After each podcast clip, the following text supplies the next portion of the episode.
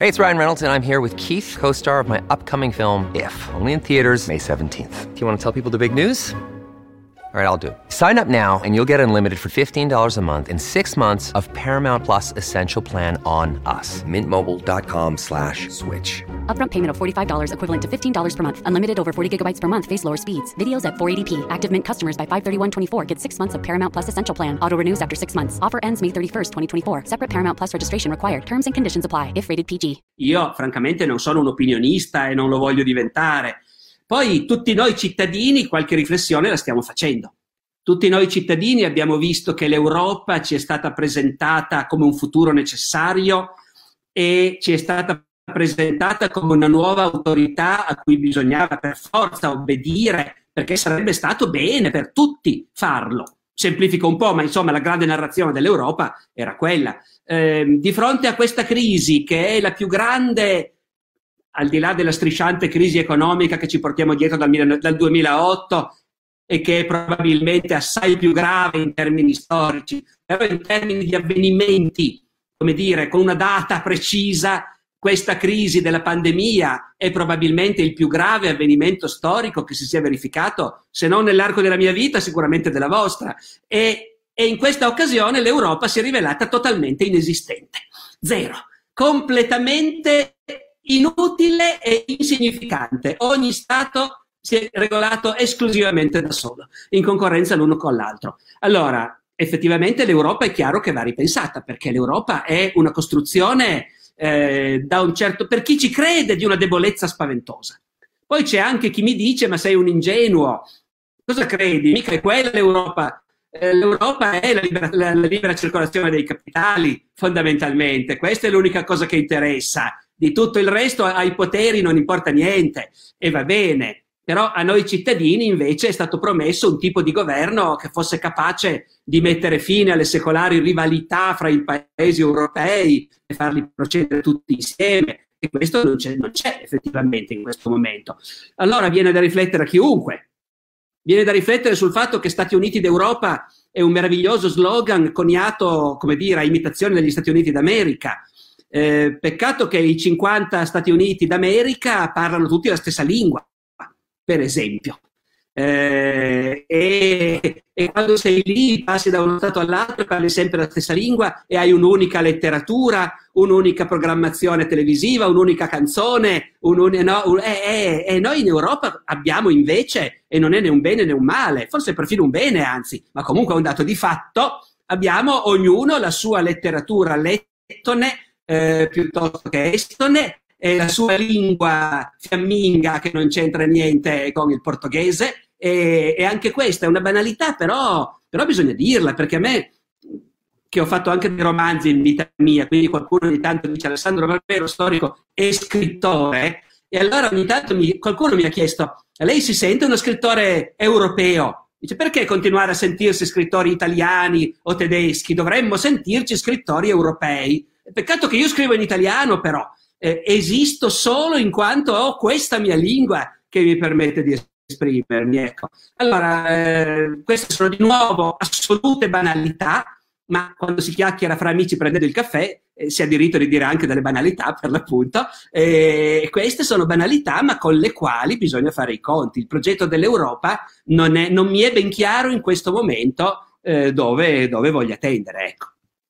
Sì. Eh, dato che l'accento nelle politiche comunitarie, probabilmente dalla, dalla nascita, eh, sono, l'accento è messo su, sugli aspetti economici, e per, non è un caso che l'unica cosa che ci unisca davvero sia la moneta e un, dei vincoli di bilancio, perché il termine vincolo è un termine soffocante, restrittivo e non, eh, non, non, non genererà sicuramente nessuna visione il termine vincolo e quindi manca probabilmente una tabella di valori europea sulla quale eh, probabilmente costruire questo senso di cittadinanza europea, eh, probabilmente anche tenendo quella che potrebbe essere una ricchezza che è la diversità linguistica, non necessariamente è, è, è un ostacolo.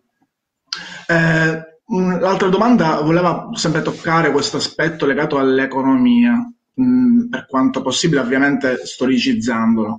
Eh, le crisi finanziarie soprattutto nella storia moderna, non sono mancate, eh, ce ne sono state altre in altre epoche. Eh, oggi eh, siamo in un periodo dove le crisi finanziarie avvengono diciamo, a intervalli più ravvicinati, c'è stata una crisi all'inizio degli anni 2000, poi del 2008 e oggi stiamo vivendo un altro periodo di, di grande depressione finanziaria eh, lei crede che rispetto al passato, oggi, in termini di alfa- alfabetizzazione finanziaria, quindi consapevolezza della dimensione finanziaria, oltre a quella rea- reale legata alla carta moneta e al fatto che io vado ad acquistare il, i beni di legittima necessità, eh, dal punto di vista dell'alfabetizzazione finanziaria è cambiato qualcosa? Lo Stato moderno si ritrova anche in difficoltà perché i cittadini si rendono in qualche modo conto della eh, pervasività eh, del dominio finanziario nella loro piccola vita quotidiana? Io di nuovo è una domanda a cui è difficile rispondere anche perché probabilmente non c'è una risposta unica.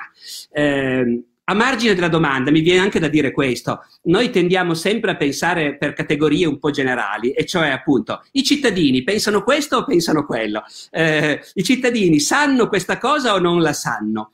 E in realtà è un difetto intellettuale nostro, noi fatichiamo a renderci conto dell'immensa variabilità della società. Nella società c'è di tutto e già noi storici, quando parlando del passato, che è già più facile che parlare del presente, mica per niente facciamo gli storici, perché se non altro il passato appunto intanto si è già concluso, grazie a Dio.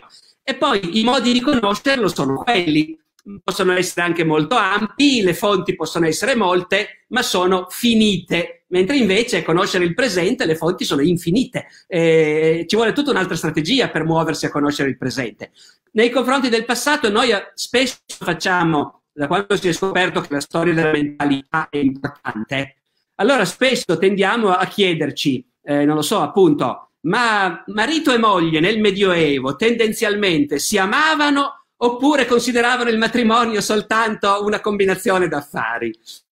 E in realtà la risposta è alcuni sì, altri no. Bisogna vedere, dipende. La variabilità delle condizioni umane è infinita. Poi a quel punto rimane interessante capire quali sono i comportamenti comunemente considerati giusti, quali sono i comportamenti che riscuotono approvazione sociale e quali comportamenti invece sono più rari o vengono stigmatizzati. Allora, a me sembra che nel presente di oggi, in teoria, forse si dice ogni cittadino dovrebbe conoscere come funziona la finanza, cosa fanno le banche dei suoi soldi, ma in realtà si sa benissimo che nessuno ne sa niente, tranne chi davvero se ne interessa. Però a me sembra che, per usare un'espressione che non si usa più tanto, l'uomo della strada, si diceva una volta, eh, mi sembra che l'uomo della strada nove volte su dieci non ha la minima idea di questi meccanismi.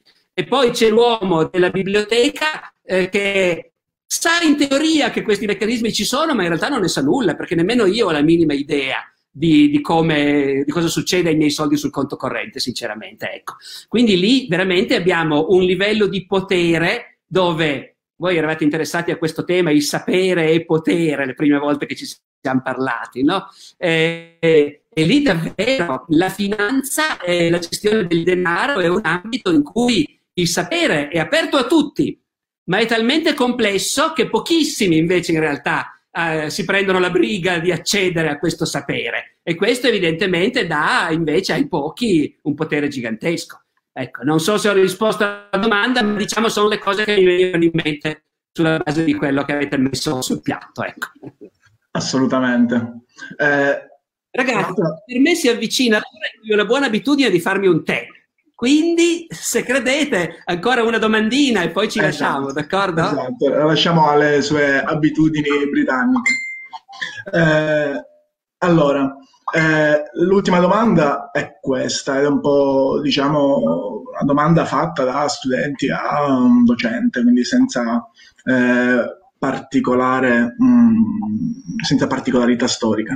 Eh, come eh, ha capito lei che durante i suoi corsi di studio ordinario, immagino che quando lei frequentava il liceo non pensava che sarebbe diventato uno storico, magari mi smentirà, però dico, crescendo, eh, come ha capito che quel dominio del sapere lì era la sua passione, vocazione, demone, per dirla alla greca, qualcosa che la motivava profondamente, che le toglieva il sonno? Eh, beh, togliere il sonno non esageriamo, eh. ogni insomma, raramente per fortuna. No, in realtà devo smentire nel senso che l'ho sempre saputo, eh, e cioè io sono sempre stato affascinato dalla storia, fin da bambino. Ovviamente non nella dimensione in cui la faccio professionalmente oggi, però, però, la dimensione della storia, che poi era soprattutto per me da bambino, da ragazzino, la storia militare, eh, Napoleone, le guerre mondiali, la campagna di Russia, eh, è una cosa che per me è sempre stata, diciamo, ho sempre avuto quest- quella passione lì e quella per gli animali. Eh, da bambino erano due passioni altrettanto forti.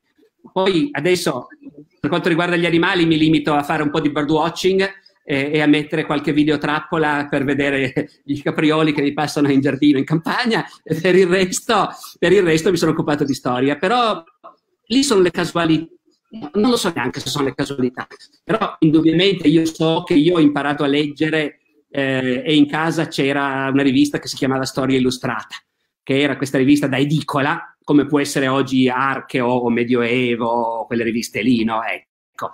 E, e io da bambino, già, già, già 7-8 anni, eh, leggevo, leggevo avidamente questa, questa rivista e, e, contemporaneamente giocavo a soldatini e facevo modellini di carri armati e di aeroplanini. E quindi in realtà è assolutamente da questa dimensione ludica, infantile, che è nata la mia passione per la storia.